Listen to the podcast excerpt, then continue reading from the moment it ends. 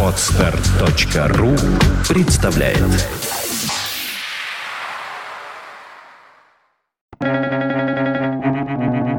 Свободное радио Компьюлента. За исключением цифр, нет ничего более обманчивого, чем факты. Сидней Смит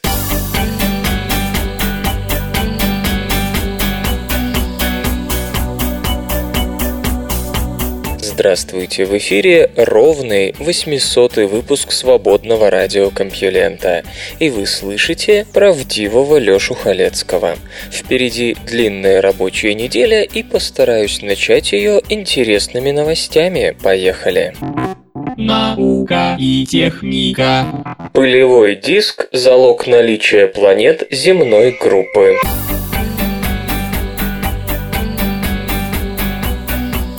Искать землеподобные планеты следует в системах звезд с пылевыми дисками. Шон Реймонд из обсерватории Бордо, Франция, отмечает, что содержимое подобных образований рассеивается сравнительно быстро.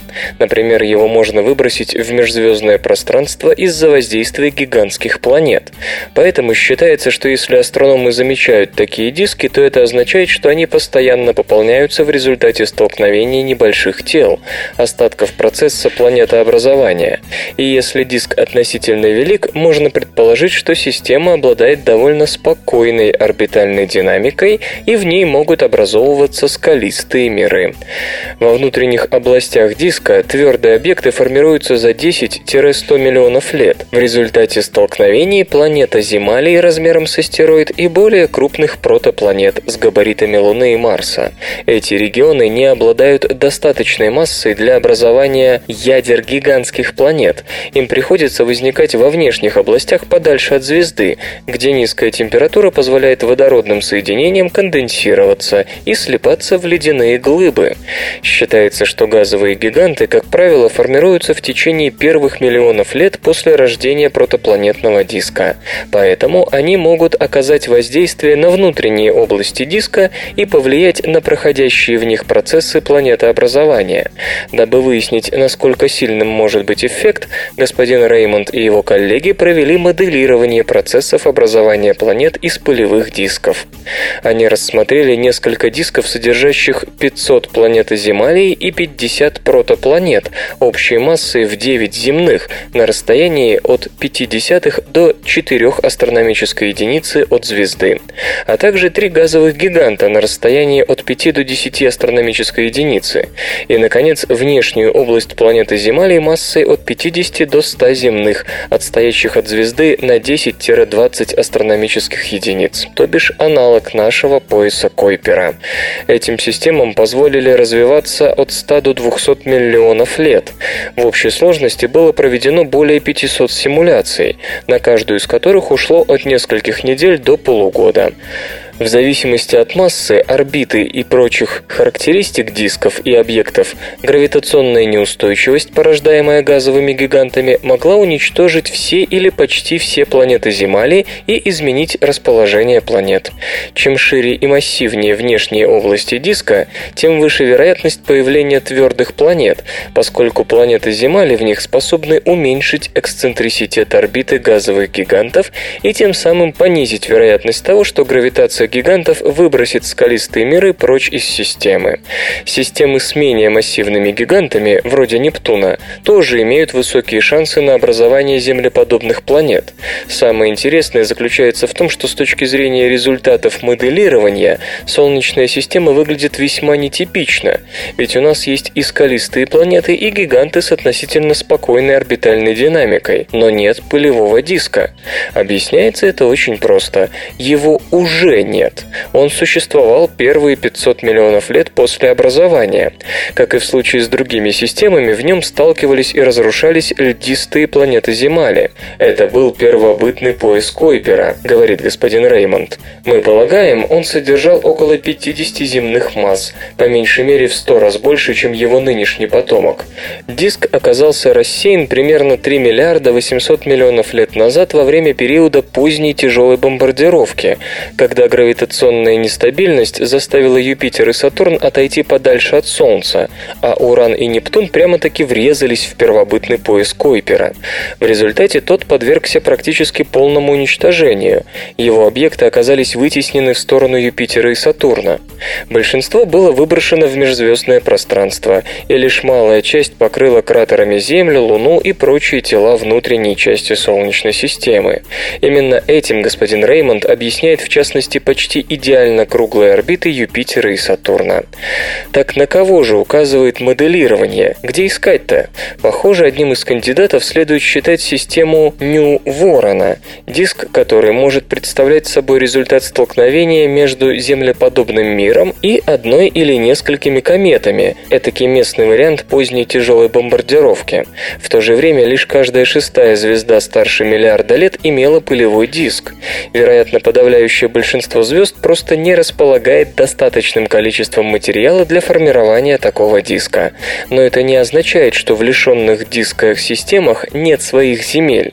В качестве барометра можно рассматривать гигантские планеты, отмечает господин Реймонд. Звезды с гигантскими планетами на далеких орбитах с малым эксцентриситетом – прекрасная среда для формирования планет земного типа, а звезды с гигантами, которые расположены близко или обладают большим эксцентриситетом, плохая. В целом, трудно сказать что-то определенное о звезде без полевого диска, а вот звезда с таким диском имеет высокую вероятность появления планет земной группы. И если к тому же там нет эксцентричной гигантской планеты, тогда шансы еще выше. Пятнистость лунного магнетизма можно объяснить падением огромного метеорита.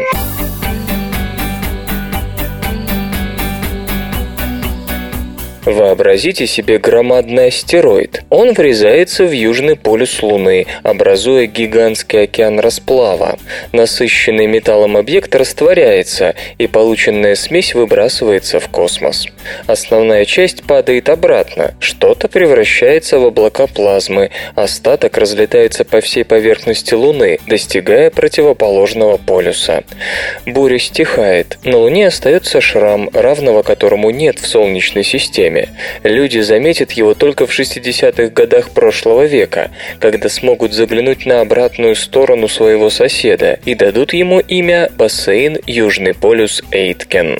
Вскоре после этого на Землю будут доставлены образцы лунной коры, и ученые немало удивятся, обнаружив, что они намагничены, хотя Луна не обладает магнитным полем. Будет выдвинуто предположение, что много лет назад вокруг ядра все-таки бушевало море расплавленного расплавленного металла. Впоследствии автоматические станции составят карту магнитных областей лунной коры, которые покажут, что они не охватывают всю Луну, как этого следовало бы ожидать в случае, если магнитное поле Луны было создано внутренними процессами. Сотни намагниченных областей, в основном на обратной стороне, окружены обширными регионами, не обладающими или почти не обладающими магнетизмом. Тогда ученые придут к выводу, что это явление не имеет отношения к внутреннему магнитному полю. Лунная кора сложена в основном анартозитом. Это редко встречающиеся на Земле породы образуются, когда легкие, богатые алюминием минералы сбиваются в острова, плавая по поверхности магмы. Прочие, более тяжелые металлы быстро тонут, скапливаясь ближе к ядру. Зато на Луну падают астероиды, которые насыщены тяжелыми металлами, ибо у них не было возможности расплавиться и рассортировать материал по слоям. Астероид диаметром в 200 километров и породил пятнистый магнетизм Луны, полагают Марк Вечорек из Парижского университета имени Дидро, Франция, Бен Вайс из Массачусетского технологического института США и их коллеги. Масса этого объекта сопоставима с общей массой всех остальных астероидов, бивших по Луне. Компьютерное моделирование показало, что выброс материала в результате столкновения соответствует распределению магнитных аномалий. Большинство находится на краю кратера.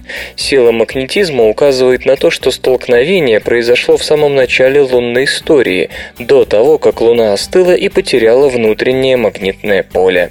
Это позволило атомам металлов выстроиться в расплаве подобно стержневым магнитам. Так гласит новая гипотеза. Дабы проверить ее, надо проанализировать образцы.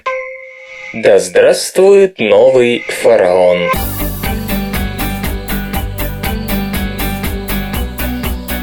И без того длинный список египетских фараонов пополнился еще одним царем. Египетский министр по делам древности Мохаммед Ибрахим объявил об обнаружении имени Сенахтенра в храмовом комплексе Карнака.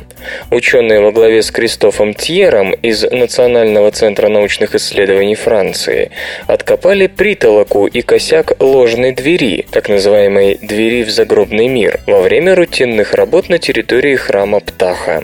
Судя по выгравированным на ней иероглифам, дверь была посвящена Амону-Ра. Артефакт относится ко времени таинственной 17-й династии, правившей в 1634-1543 годах до нашей эры. Надпись гласит, что постройку данного административного сооружения заказал фараон Сенахтенра. Этот правитель упоминается лишь в трех документах, составленных один-два века спустя хотя после его царствования. До сих пор не было обнаружено ни одного объекта или монумента с его именем. Неизвестным остается и местонахождение его гробницы. Иероглифы сообщают, что Сенахтенра построил колоссальные врата, призванные увековечить память о нем. Материалом послужил известняк из Торы, современного Хелуана к югу от Каира, хотя в то время город находился под властью гиксосов, конгломерата азиатских племен, правивших дельтой Нила на протяжении столетия с лишним в годы второго переходного периода, то бишь 1664-1569 года до нашей эры. Гексосов изгнали из Египта Камос, последний царь 17-й династии, и его брат Яхмос, первый представитель 18-й династии. То ли Синахтенра поддерживал с пришельцами мирные отношения, то ли был удачливым воителем и на какое-то время отбил открыл каменоломни. По словам министра, находка представляет собой значительное открытие в области истории 17-й династии. Действительно, линия наследования и продолжительность правления этих царей остаются неясными. К счастью, в храме Птаха еще копать и копать. Робот-амеба выбирает дорогу, не используя мозг.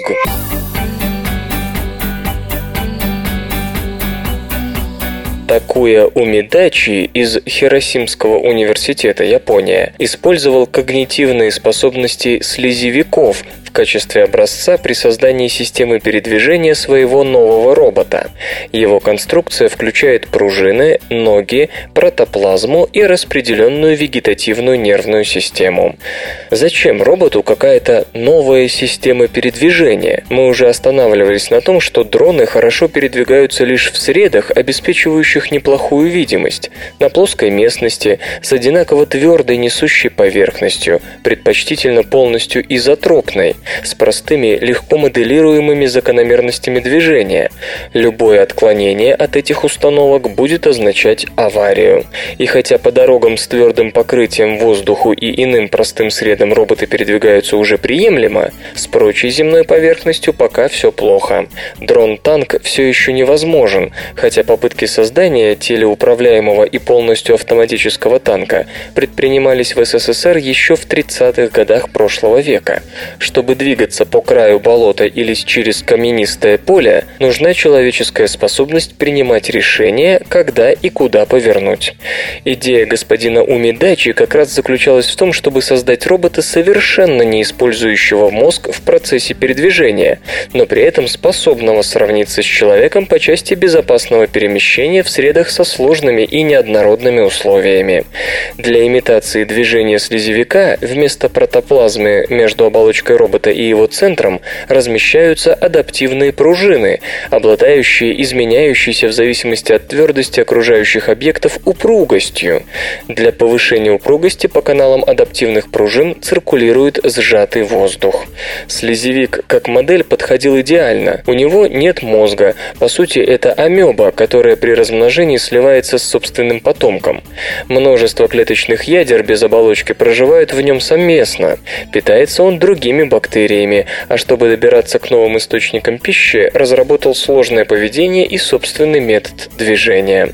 Его сложность доходит до того, что если слезевика разрезать, а части удалить друг от друга на значительное расстояние, то рассеченные детали такой мегаклетки начнут ползти друг к другу. При этом механизм такого рода движения не вполне ясен, поскольку глаз у слезевика нет, как и нервной системы. В то же время способность слезевика к движению через сложную поверхность изучена лучше. Похоже, что протоплазма просто движется вперед, а встретив препятствие, начинает растекаться в стороны, пока не найдет обхода. Кстати, используя эту способность, исследователи из Хоккайдского университета расположили слезевика на тарелке, где создали искусственные горы и препятствия, воспроизводящие рельеф префектуры Токио. Обходя преграды, слезевик воспроизвел карту железных дорог этого района, проложенных по линии наименьшего сопротивления горному ландшафту, рекам и прочим препятствиям.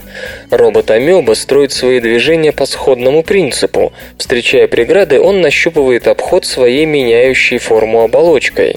Самое главное, он практически не использует для движения свои электронные мозги, что одновременно позволяет упростить конструкцию и застраховать ее от ошибочных решений, которые так свойственны наземным внедорожным дронам сегодня. При этом речь идет не просто о движении, а о способности двигаться к определенному раздражителю, то есть об обратной связи перемещающегося робота и окружающей среды. Наиболее перспективной чертой нового для робота вида движения стала выявленная в ходе компьютерного моделирования способность эффективно преодолевать сужения и препятствия, характерные для реальных условий передвижения по сложному рельефу. Эти забавные ученые. Среди физиков есть и такие, которые обожают розыгрыши. К их числу принадлежал Роберт Вуд. Он увлекался фотографией и как-то захотел сфотографировать мост объективом «Рыбий глаз». Но стоило ему установить аппаратуру, как вокруг него собиралась толпа зевак. Тогда он выкрасил аппарат в ярко-красный цвет, навел его и со всех ног бросился прочь, как будто тот вот-вот взорвется. Зеваки последовали его примеру, и аппарат запечатлел, наконец, мост без человеческих фигур. Наука и техника. Расшифрован геном гориллы.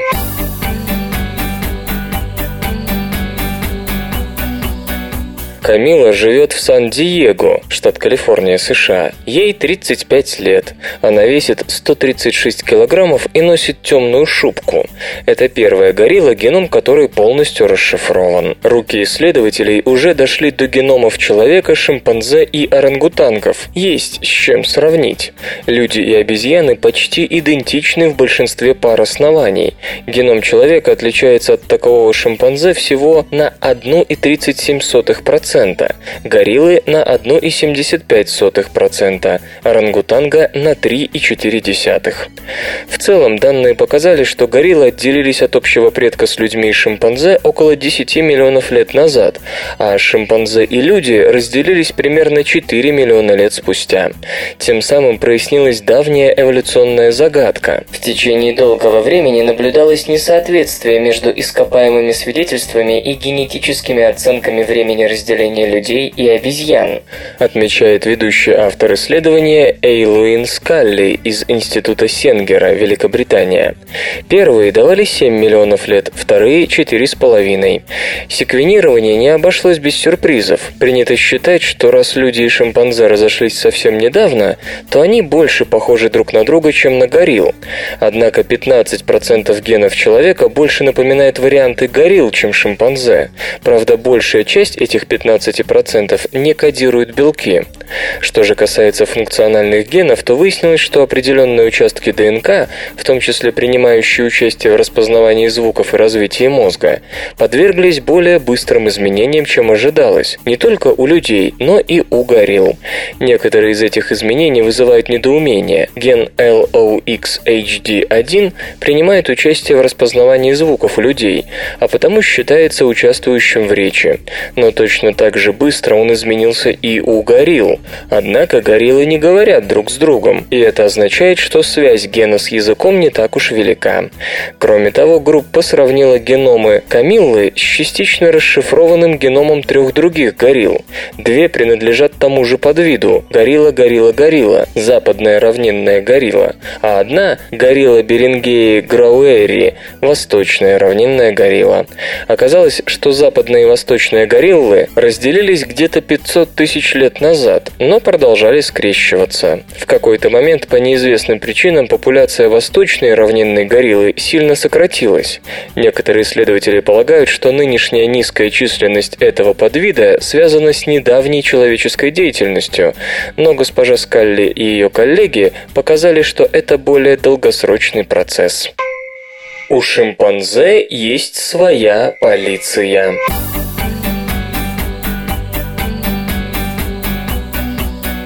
Отдельные члены обезьяньей стаи следят за сохранением мира в сообществе. В случае масштабной ссоры они вмешиваются в конфликт и утихомиривают спорщиков.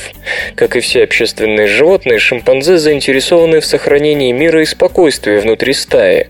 Но, как и во всяком сообществе, без конфликтов и ссор у них не обходится. У человека для решения социальных конфликтов, если сами участники не могут справиться, есть полиция и суд. У шимпанзе, как вы выясняется тоже. Приматологи из Тюрихского университета Швейцария сообщают, что разруливанием конфликтов у обезьян занимаются особи полицейские, не заинтересованные в исходе конфликта. До сих пор сведения о полиции в обезьяньих стаях носили характер неподтвержденных анекдотов. На этот раз ученые провели на эту тему специальные исследования. Они сравнивали групповое поведение в четырех группах шимпанзе, живущих в зоопарке. Чтобы спровоцировать волнение, каждой группе подселяли новую особь, которой предстояло занять свое место в сложившейся иерархии. Когда начинались ссоры, зоологи наблюдали вмешательство третьей стороны. В конфликт вмешивалась появилась обезьяна, которую спор непосредственно не задевал. При этом она не становилась на чью-либо сторону, а старалась развести противников и прекратить припирание. В статье сообщается, что реакция обезьянних стражей зависела от того, как много шимпанзе было вовлечено в конфликт. Если в очень шумной ссоре участвовали несколько особей, то и полиция действовала более активно. Если склока была частным делом двух обезьян и не угрожала миру в сообществе, органы правопорядка порядка нередко оставляли происходящее без внимания. При этом в роли полицейских выступали либо высокоранговые самцы и самки, либо особи, пользующиеся, что называется, всеобщим уважением. Другие обезьяны, если и пытались утихомирить спорщиков, то обычно терпели фиаско. По мнению ученых, какие-то механизмы регуляции социальной жизни могли достаться человеку еще от его общего с обезьянами предка. Если позволить себе рискованную шутку, то можно сказать, что полицейские, как и обычные обычный человек тоже произошел от обезьяны. Американские военные получили новое нелетальное оружие.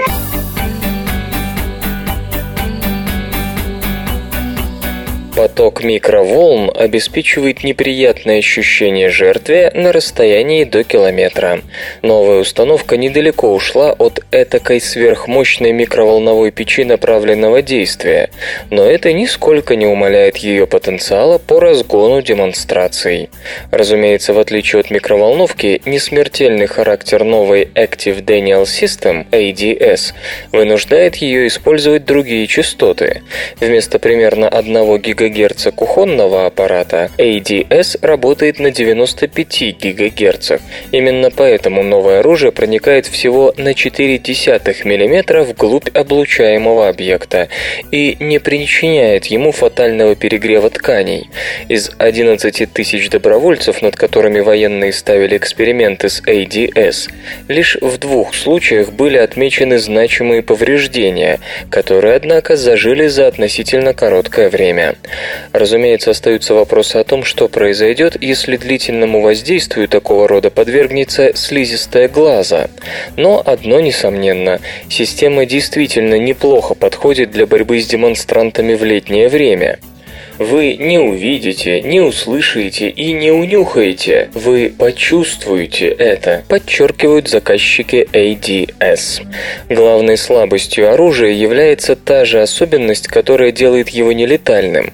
Да, ощущение непереносимого жара действительно будет преследовать человека в зоне действия ADS.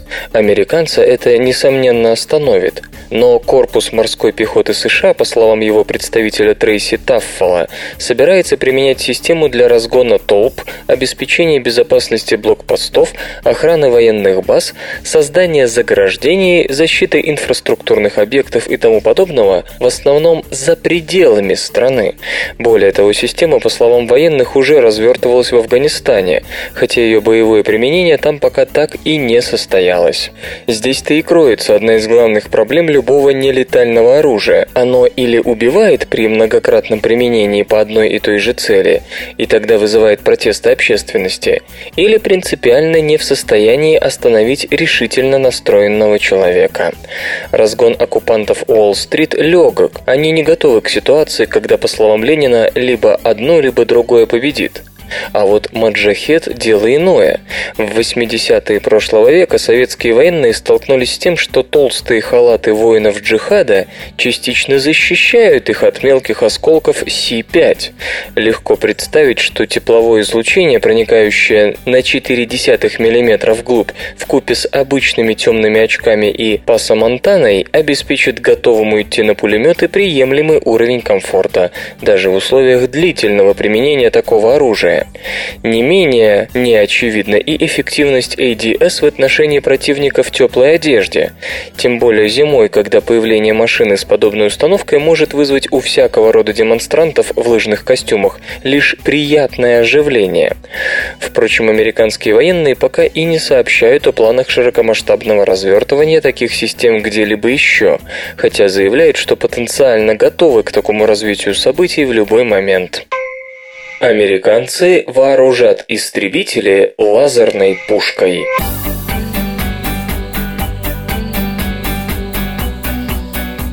Управление перспективных исследований Министерства обороны США разрабатывает носимую систему лазерного оружия под названием HELADS, которая больше похожа на реквизит к научно-фантастическому фильму. Лазер, созданный компанией General Atomics, сможет существенно изменить облик войн будущего. Вместо систем размером с пассажирский авиалайнер нам предлагают 150-киловаттный жидкостный лазер, который сможет уместиться на истребителе и будет достаточно достаточно мощным, чтобы сбивать управляемые и беспилотные летательные аппараты. Кроме того, планируются испытания по артиллерийским минам и ракетам, в том числе земля-воздух. Действующий образец должен построиться к концу 2012 года. Как известно, главной проблемой всех когда-либо разработанных систем лазерного вооружения являются их габариты и масса. Именно в этом отношении управление готово превзойти конкурентов из России, Индии и Израиля. В объявленных критериях программы высокоэнергетической жидкостно-лазерной оборонительной системы, сокращенная HELOTS, управление требует от подрядчика наилучшего соотношения вес-мощность, всего 5 килограммов на киловатт. Объем лазера не должен превышать 3 кубических метров, и это также неплохой показатель. Однако речь идет не столько о планах, сколько о завершении их реализации. По информации управления, первый лазерный модуль уже создан, создан и продемонстрировал возможность излучения мощного лазерного импульса, показав при этом указанное соотношение веса и мощности. В середине года должен быть завершен второй модуль, после чего установка будет перевезена для испытаний на ракетный полигон White Sands. Сразу отмечу, что названные показатели едва ли не на порядок лучше, чем у существующих систем. За счет чего авторы Hellets их достигли? Во-первых, вместо твердотельного лазера используется жидкостный, но с более высокой генерирующей способностью, чем обычно. Этот вариант позволит значительно упростить систему охлаждения, а значит снизить ее общий вес и массу, что всегда было большой проблемой для высокомощных военных лазеров. Во-вторых, предлагается применение бортовых систем питания тех боевых машин, на которых будут установлены лазеры. Это позволит ограничить массу и габариты системы собственно лазером, то есть самая тяжелая часть, источник энергии, не будет учитываться в объявленных 750 килограммах установки. Наконец, разработчики ориентируются на более умеренные задачи, чем стоявшие перед создателями противоракетного авиалайнера. Вместо того, чтобы с расстояния в десятки километров сбивать боеголовки межбаллистических ракет, они планируют действовать на километровых дистанциях. А это значит, что рассеивание энергии лазерного импульса в атмосфере уменьшится в несколько раз. Среди целей, которые управление собирается поражать на ракетном полигоне, указаны артиллерийские мины, ракеты систем ПВО, предположительно Патриот, и проведение учебных стрельб с летательного аппарата базирования по поверхности. Успех, по крайней мере, частично обеспечен. Израильская система, предназначенная для во многом сходных задач, уже сбивала снаряды града и мины в полете. Но удовлетворит ли разработка американских военных? Напомню, израильский аналог мог справиться только со снарядами с высокой траекторией полета и небольшой скоростью. Низколетящий пушечный снаряд оказался ему не по зубам. Масса и габариты также впечатляли, что и предопределяло отказ Цахал от уже готовой новинки. И последнее. Удастся ли конструкторам разместить энергоустановку нужной мощности на истребителе или армейском «Хаммере», как они это декларируют сегодня? Если ответ будет «да», война в воздухе вскоре может принять весьма футуристические формы. Железо и гаджеты. Apple представила новый iPad.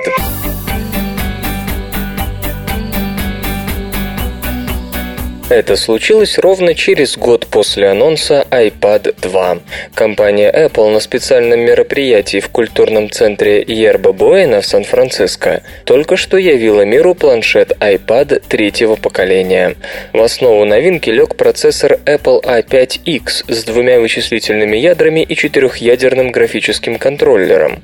В мини-компьютер предыдущего поколения, напомню, устанавливался двухъядерный гигагерцовый чип Apple i5. По заявлениям Apple, процессор A5X в несколько раз опережает по производительности платформу NVIDIA Tegra 3 при обработке графики. Объем интегрированной в iPad флеш-памяти, как и прежде, может составлять 16, 32 и 64 гигабайта. Версии с накопителем на 128 гигабайт, увы, не предусмотрено. Как и предполагалось, размер сенсорного экрана у нового iPad не изменился. Он составляет 9,7 дюйма. А вот разрешение выросло. Было 1024 на 768, стало 2048 на 1536 точек, или 264 точки на дюйм. Apple применила высококачественную панель Retina. Олеофобное покрытие препятствует появлению отпечатков пальцев. Улучшены и характеристики камер. Тыловая iSight оснащена автофокусом и 5-мегапиксельной матрицей. Возможно запись видео высокой четкости в формате Full HD со скоростью 30 кадров в секунду. Есть фронтальная камера FaceTime, предназначенная для видеотелефонии. Анонсированный iPad несет на борту адаптеры беспроводной связи Wi-Fi и Bluetooth 4.0, приемник спутниковой системы навигации GPS, гироскоп, акселерометр, датчик освещенности и цифровой компас. Есть стандартное 3,5 мм гнездо для наушников и традиционный 30-контактный разъем для док-станции. Помимо Wi-Fi версии, Apple предложит модификацию гаджета с поддержкой мобильных сетей, причем как третьего, так и четвертого поколения, то бишь стандарта LTE. Габариты нового iPad составляют 241 на 186 и на 9,5 мм против чуть более тонкого 8,8 мм у версии второго поколения. Вес вырос примерно на 50 граммов. А вот время автономной работы на одной подзарядке аккумуляторной батареи не изменилось. Оно, как утверждается, по-прежнему достигает 10 часов в активном режиме, до 9 часов при работе в 4G сети. На iPad третьего поколения инсталлирована операционная система iOS 5, как и на iPad 2. Среди ее особенностей единый центр уведомлений Notification Center, приложение News Stand для управления подписками на электронные журналы и газеты, улучшенный браузер Safari, средства iMessage для обмена сообщениями и прочее. В Соединенных Штатах, Канаде, Франции, Великобритании, Германии, Японии, Сингапуре, Гонконге и Австралии новинка появится 16 марта.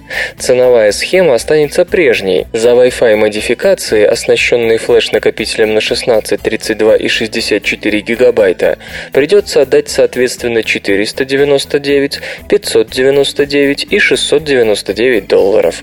Модели с поддержкой 3G, 4G связи с тем же объемом памяти обойдутся в 629, 729 и 829 долларов. 23 марта планшет выйдет еще почти в трех десятках стран, однако России в их числе нет. Подсчитана себестоимость компонентов нового планшета iPad.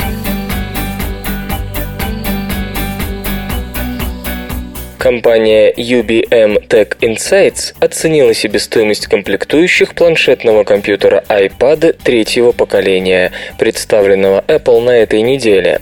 Новый iPad наделен сенсорным дисплеем Retina размером 9,7 дюйма и разрешением 2048 на 1536 точек, процессором Apple A5X с двумя вычислительными ядрами и четырехъядерным графическим контроллером, тыловой камерой с 5 мегапикселями пиксельной матрицей, адаптерами беспроводной связи Wi-Fi и Bluetooth 4.0, приемником спутниковой системы навигации GPS, гироскопом, акселерометром, датчиком освещенности и цифровым компасом. Объем интегрированной флеш-памяти может составлять 16, 32 и 64 гигабайта. Есть модуль LTE для подключения к мобильным сетям четвертого поколения. По подсчетам UBM Tech Insights, экран нового iPad стоит 70 долларов, еще 25 долларов приходится на сенсорную панель.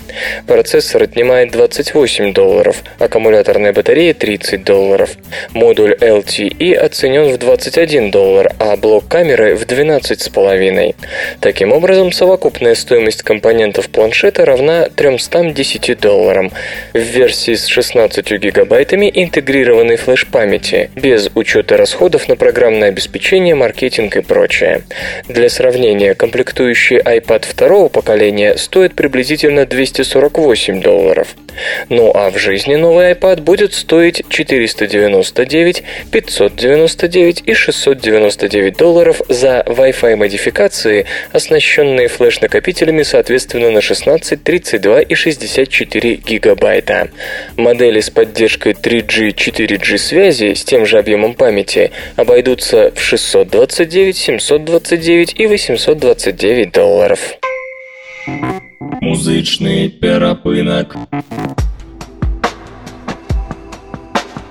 Сегодня в эфире свободного радиокомпьюлента группа Арника, а получать эстетическое удовольствие мы будем от песни «Музыка рек». Твой город просто надпись на карте, за него километры пути. Я становлюсь на линию старта и начинаю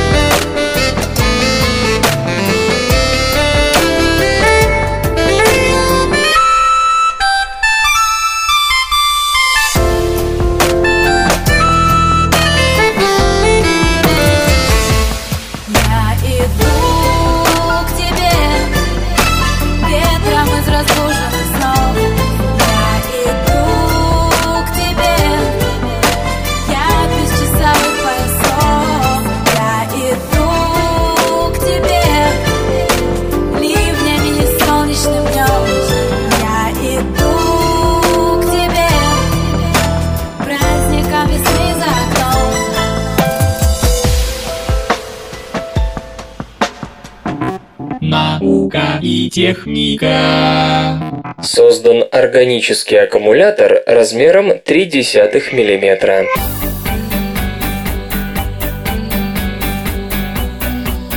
Японская корпорация NEC заявила, что разработала прототипы гибких аккумуляторов на органических радикалах. Гелеподобный гибкий электрод создается пропиткой электролитом композитного электрода, состоящего из состава на базе органического радикала и углеродного волокна. Зарядка и разрядка аккумулятора происходят в соответствии с процессом окисления восстановления радикала. Хотя батареи на органических радикалах уже не новость, их широкому применению всегда мешала толщина изделий.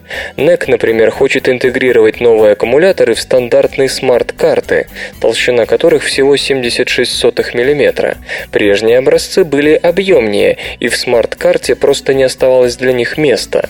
Чтобы более чем вдвое снизить толщину батареи, исследователи использовали печатание в один слой, что позволило объединить в одном устройстве печатную плату и аккумулятор.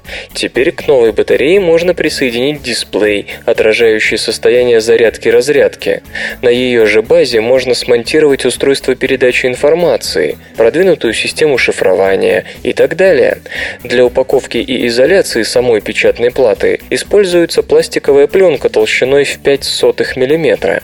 Ранее в подобных органических аккумуляторах применялся слой алюминия размером 0,2 мм. Такая интегрированная печатная плата с антенной, чипом и набортной батареей делает возможным создание стандартной по размеру смарт-карты, оснащенной собственным источником энергии. В испытываемом образце размером 3 на 3 см удалось добиться емкости в 3 мАч. Энергетическая плотность в 5 кВт-час на кубический дециметр батареи бесспорно представляется неплохим показателем.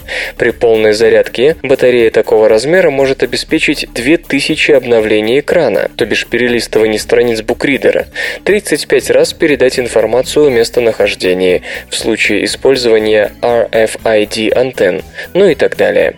Живучесть батареи нового типа вполне удовлетворительна. После 500 циклов зарядки-разрядки ее емкость падает на 25%, что почти соответствует показателям сегодняшних литий-ионных аккумуляторов для мобильных телефонов.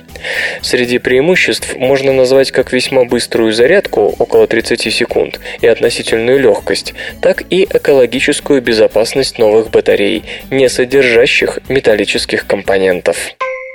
Анонсирована графит-содержащая резина с высокой теплопроводностью.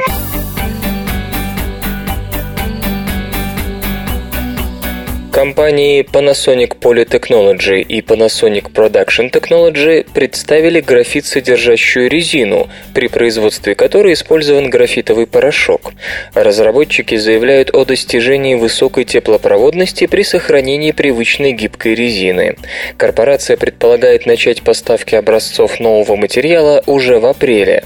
Теплопроводность новой резины в 200 раз выше вдоль поверхности и в 3 раза выше в объеме, чем у традиционных видов. Для сравнения, средняя теплопроводность используемых сегодня резиновых материалов находится около 1,1 Вт на метр Кельвин, в то время как теплопроводность новой резины вдоль поверхности составляет 20 Вт на метр Кельвин, что совсем неплохо даже рядом со сталью, у которой 47 Вт на метр Кельвин, и оловом 67 Вт на метр Кельвин. Тот же показатель в толщине равен 0,3 Вт на метр Кельвин. Таким образом, Panasonic резина позволит упростить и удешевить конструкцию определенных электронных приборов, в которых необходимо обеспечить одновременно гашение вибраций и отвод тепла от нагревающихся компонентов. К примеру, это актуально для автомобильной электроники, где желательно избегать вибраций, для чего обычно используются резиновые материалы и пластики, и, как всегда, по максимуму отводить тепло, в чем традиционно сильны алюминий и медь. Поскольку новый продукт обеспечивает и то, и другое, его будущее применение позволит уменьшить размер, вес и стоимость подобных устройств. Но не все так просто. Во-первых, для практической успешности столь анизотропного материала материала, его толщина должна стремиться к нулю, а во-вторых, алюминию 202-236 Вт на метр Кельвин или меди 382-390 Вт на метр Кельвин графитовая резина проигрывает по всем статьям, хотя, конечно, рядом с другими резиновыми материалами она 200-кратная королева в одном измерении. Сообщается, что уже три компании изъявили желание использовать продукт не только для автомобильных нужд, но и для другого применения, где гибкость и высокая теплопроводность – насущная необходимость. Новый сенсор проводит безболезненный анализ на уровень сахара в крови.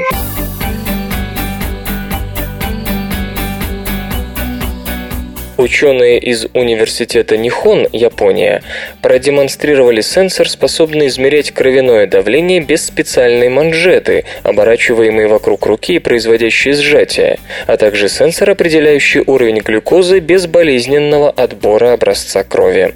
Хотя оба прибора находятся на стадии функциональных прототипов, ВУЗ ставит целью развития спроса на обе разработки уже сегодня, делая упор на их неинвазивность, то бишь отсутствие травматичности токсичности. Оба изделия оборудованы светоизлучающими диодами и фототранзисторами. Свет, испускаемый диодами, детектируется транзисторами. Хотя университет не раскрывает деталей метода измерения, заявляется, что диод сенсора, измеряющего давление, излучает свет с длиной волны 730 нанометров. В другом приборе рабочая длина волны не называется.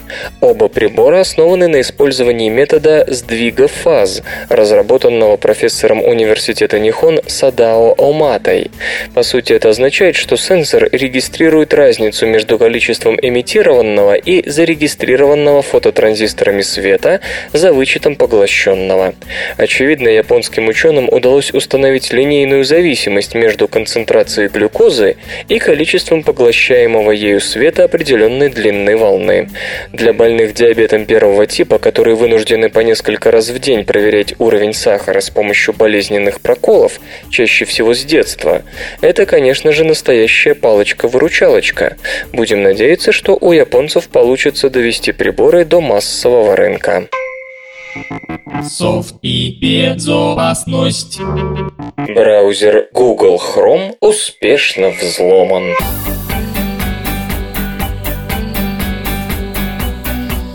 Завершилось соревнование Ponium по поиску уязвимостей в браузере Chrome компании Google. Напомню, что веб-корпорация Google обещала выплатить в общей сложности до миллиона долларов за взлом своего веб-обозревателя. Призы в 60 тысяч долларов были обещаны тем, кто сможет получить несанкционированный доступ к компьютеру под управлением операционной системы Windows 7 через дыры непосредственно в Chrome. Участники соревнования предложили предложивший способ взлома через уязвимости в Chrome и стороннем программном обеспечении, к примеру, в Windows 7, могли рассчитывать на 40 тысяч долларов. Награды в 20 тысяч долларов могли получить те, кто покажет возможность использования Chrome для эксплуатации дыр в стороннем программном обеспечении. Сообщается, что некий молодой человек, скрывающийся под псевдонимом Pinkie Pie, в ходе соревнования показал возможность захвата абсолютного контроля над компьютером с полным полностью пропатченными версиями Chrome и операционной системы Windows 7. Для этого были задействованы три новые дыры. Демонстрация атаки осуществлялась на портативном компьютере Dell Inspiron. За свой подвиг розовый пирог получил 60 тысяч долларов. Google уже проанализировала информацию об уязвимостях и выпустила соответствующее обновление.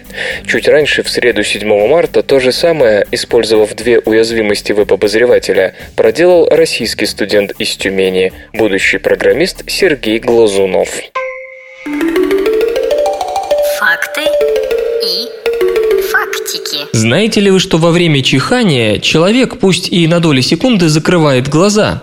Ученые пока не выяснили причину этого. По одной гипотезе, так организм защищает глаза от микробов и бактерий, вылетающих при чихании. По другой, это часть общего рефлекса, ведь при чихании сокращается много мышц не только в носу и на лице, но и по всему телу. Ну а еще кое-кто считает, что таким образом веки не дают глазам при чихании вылезти из орбит.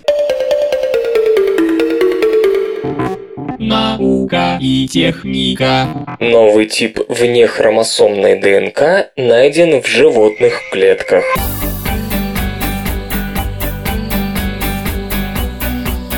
Ученые обнаружили в человеческих и мышиных клетках небольшие кольцевые молекулы ДНК, существующие отдельно от хромосом. По предварительной гипотезе, эта ДНК может быть мусором, оставшимся от ДНК репарирующих и реплицирующих молекулярных машин. Специалисты из Университета Виргинии нашли в клетках человека внехромосомную ДНК, слегка напоминающую бактериальные плазмиды.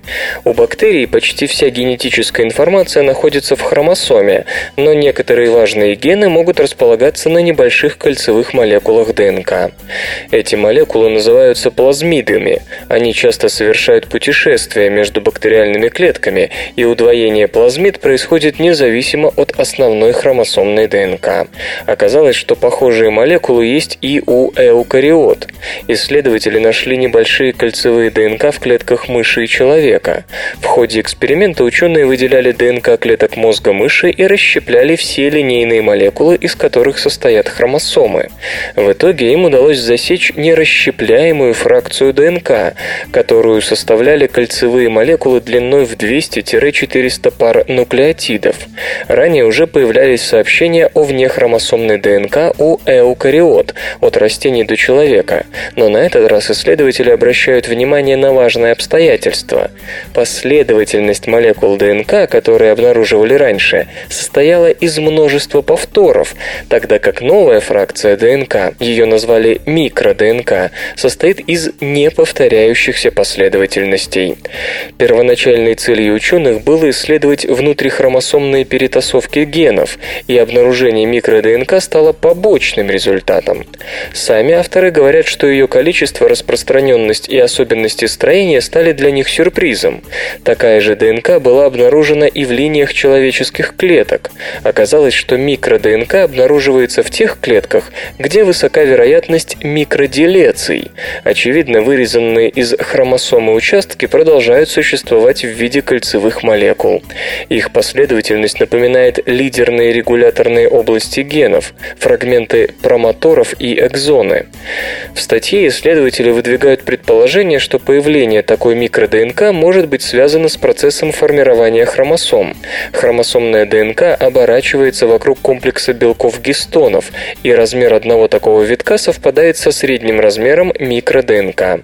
Возможно, при укладке хромосом от гена случайно отрезается лидерный конец вместе с регуляторными последовательностями и первым экзоном. Возможно, микро-ДНК могут образовываться во время репликации или репарации хромосомной ДНК. Тогда эти кольцевые молекулы, скорее всего, являются обрезками, мусором, который по каким-то причинам остался неутилизированным. Возможно, репарирующие и реплицирующие машины работают не так точно, как о них думают, раз уж эти микро-ДНК сопровождают микроделеции в хромосомных молекулах. Во всяком случае, пока что кажется маловероятным, что эти внехромосомные элементы, подобно бактериальным плазмидам, несут какую-то необходимую для клетки информацию. Кроме того, результаты указывают на ненадежность молекулярно-генетических анализов, проводимых на основе ДНК клеток крови. Ведь если мы имеем дело с каким-нибудь неврологическим заболеванием, то причиной ему могут быть молекулярные неполадки в клетках мозга, и при этом саму микро-ДНК, указывающую на наличие таких неполадок, можно обнаружить только в нервных клетках, но никак не в кровяных. Раковые опухоли держат часть мутаций про запас.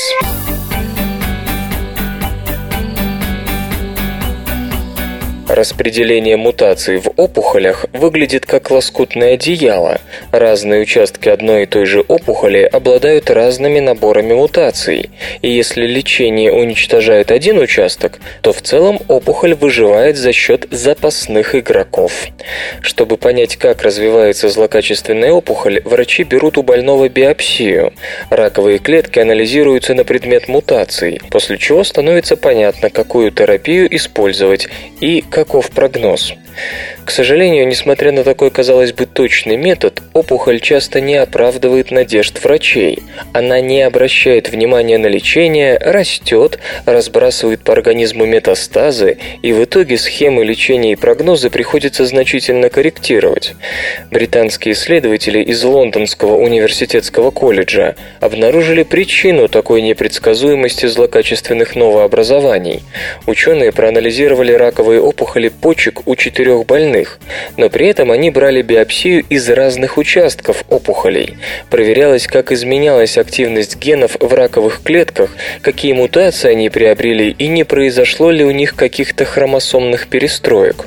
По словам исследователей, были использованы едва ли не все возможные методы геномного анализа. Оказалось, что в отношении генетических аномалий опухоли вовсе не такие однородные образования, как было принято считать. То есть клетки из разных участков опухоли могут иметь разный набор злокачественных мутаций. Например, у больного X в одном небольшом участке опухоли произошло удвоение хромосомного набора. Этот участок стал источником метастазов. В оставшейся части основной опухоли с числом хромосом в клетках было все в порядке.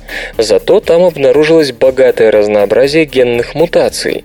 Исследователи взяли 14 проб, и только треть злокачественных мутаций оказалась общей для всех образцов.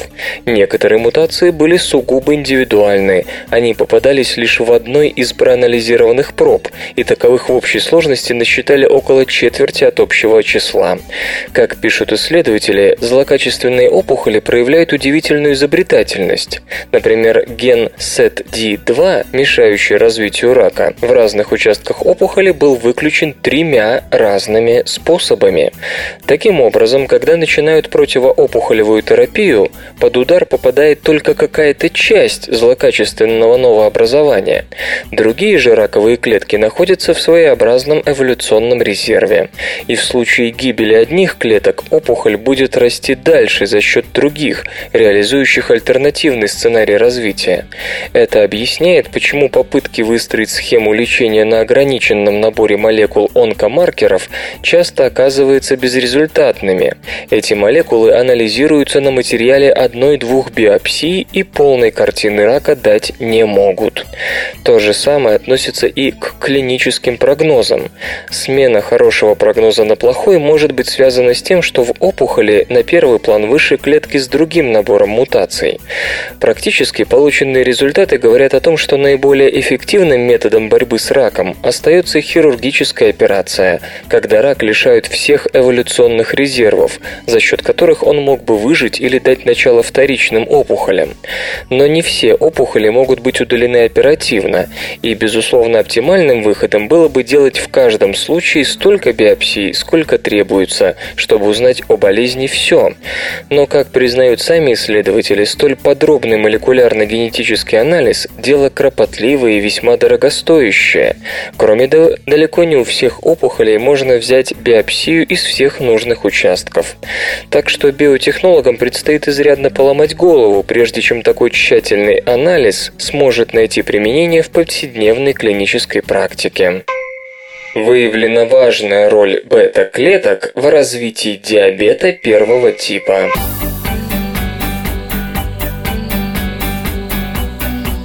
Исследование показало, что большинство генов, играющих роль в развитии диабета первого типа, экспрессируются в самих бета-клетках поджелудочной железы, считавшихся ранее пассивными жертвами взбесившейся иммунной системы. Это значит, что клетки, ответственные за синтез инсулина, принимают деятельное участие в собственном уничтожении, вызывая диабет первого типа.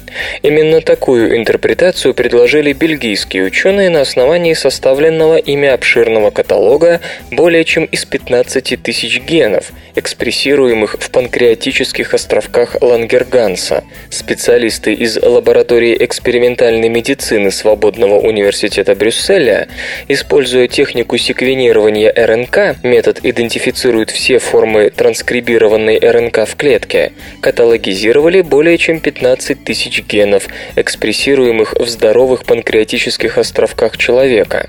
Все данные данные находятся в открытом доступе и могут быть использованы в любых исследованиях функций бета-клеток. Среди других генов, экспрессируемых островками Лангерганса, были обнаружены те, что уже известны по их связям с развитием диабета первого типа. Когда исследователи подвергли панкреатические островки воздействию цитокинов, белковых молекул, продуцируемых клетками иммунной системы и являющихся триггерами диабета первого типа, они заметили значительные системные изменения в экспрессии генов островками. Результаты наблюдений позволяют утверждать, что островки могут сами вносить посильный вклад в привлечение и активацию клеток иммунной системы в начале развития диабета первого типа. Бета-клетки, считавшиеся безвинными пассивными жертвами зашедшей с ума иммунной системы, в действительности всеми силами заставляют ее нападать на самих себя с помощью особого молекулярного диалога, результатом которого могут быть самые пагубные последствия для всего организма. Такой вот изощренный вид самоубийства под видом аутоиммунной атаки. Открыт действенный метод лечения агрессивного рака груди.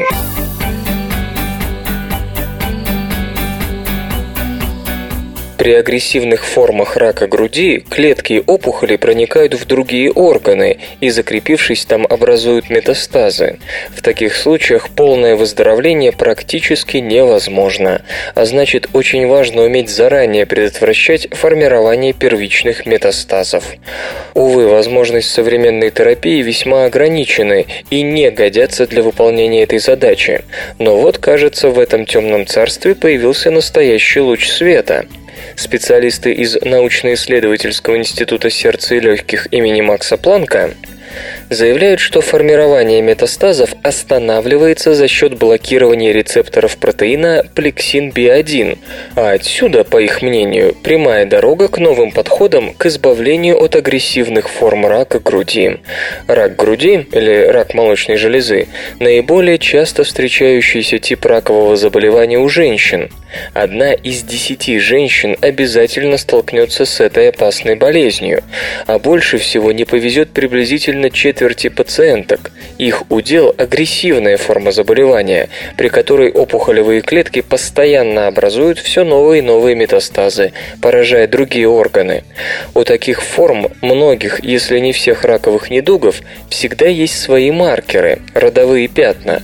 Так, в случае рака молочной железы это внутриклеточный синтез протеина RBP2, который обнаруживается в образцах тканей, взятых для биопсии абсолютно у всех пациентах с агрессивной формой заболевания. Ученым из группы Стефана Оферманса, директора научно-исследовательского института сердца и легких имени Макса Планка, удалось обнаружить то, что делает опухоли, продуцирующие ERB-B2, настолько активными. В свое время было установлено, что ERB-B2 образует комплекс с рецептором протеином плексин B1, который в свою очередь контролирует движение и миграцию клеток.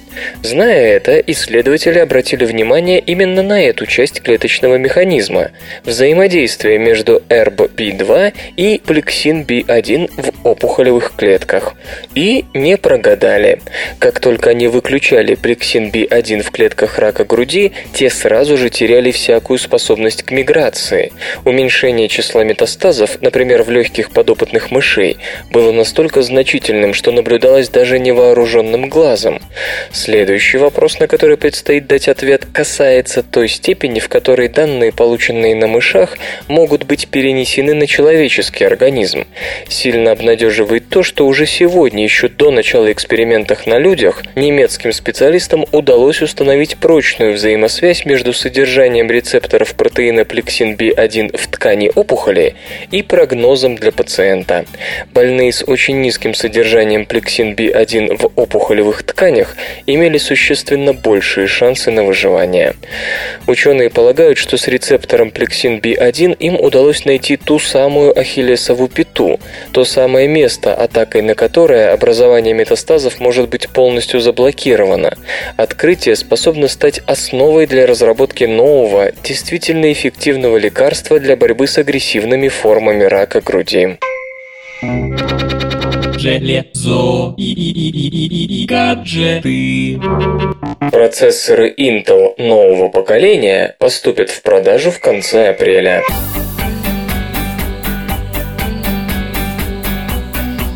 Корпорация Intel, по информации осведомленных веб-источников, 29 апреля начнет поставки процессоров поколения Ivy Bridge. Ivy Bridge – это первые чипы Intel, производящиеся по методике 3-Gate, которая предусматривает переход на транзисторы с трехмерной структурой. Процессоры получат два или четыре вычислительных ядра, контроллер памяти DDR3 и усовершенствованное видеоядро с поддержкой программного интерфейса DirectX 11. Платформа Платформа нового поколения обеспечит функционирование технологий USB 3.0 и Thunderbolt. В конце апреля, как сообщается, на рынке появятся чипы Core i5 и Core i7 третьего поколения, предназначенные для настольных компьютеров, а также изделия серии Core i7 для ноутбуков. Стоимость процессоров составит от 184 до 332 долларов. Intel также готовит наборы системной логики следующего поколения. На 3 июня намечен релиз чипов Ivy Bridge с пониженным энергопотреблением. Свободное радио Компьюлента.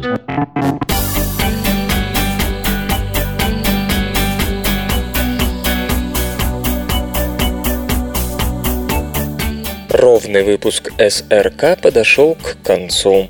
Загляните на сайт компьюлента.ру, там новостей еще больше. Ну а меня, Лешу Халецкого, вы обязательно услышите завтра. Обещаю и держите себя в руках. Свободное радио Компьюлента. Скачать другие выпуски подкаста вы можете на podster.ru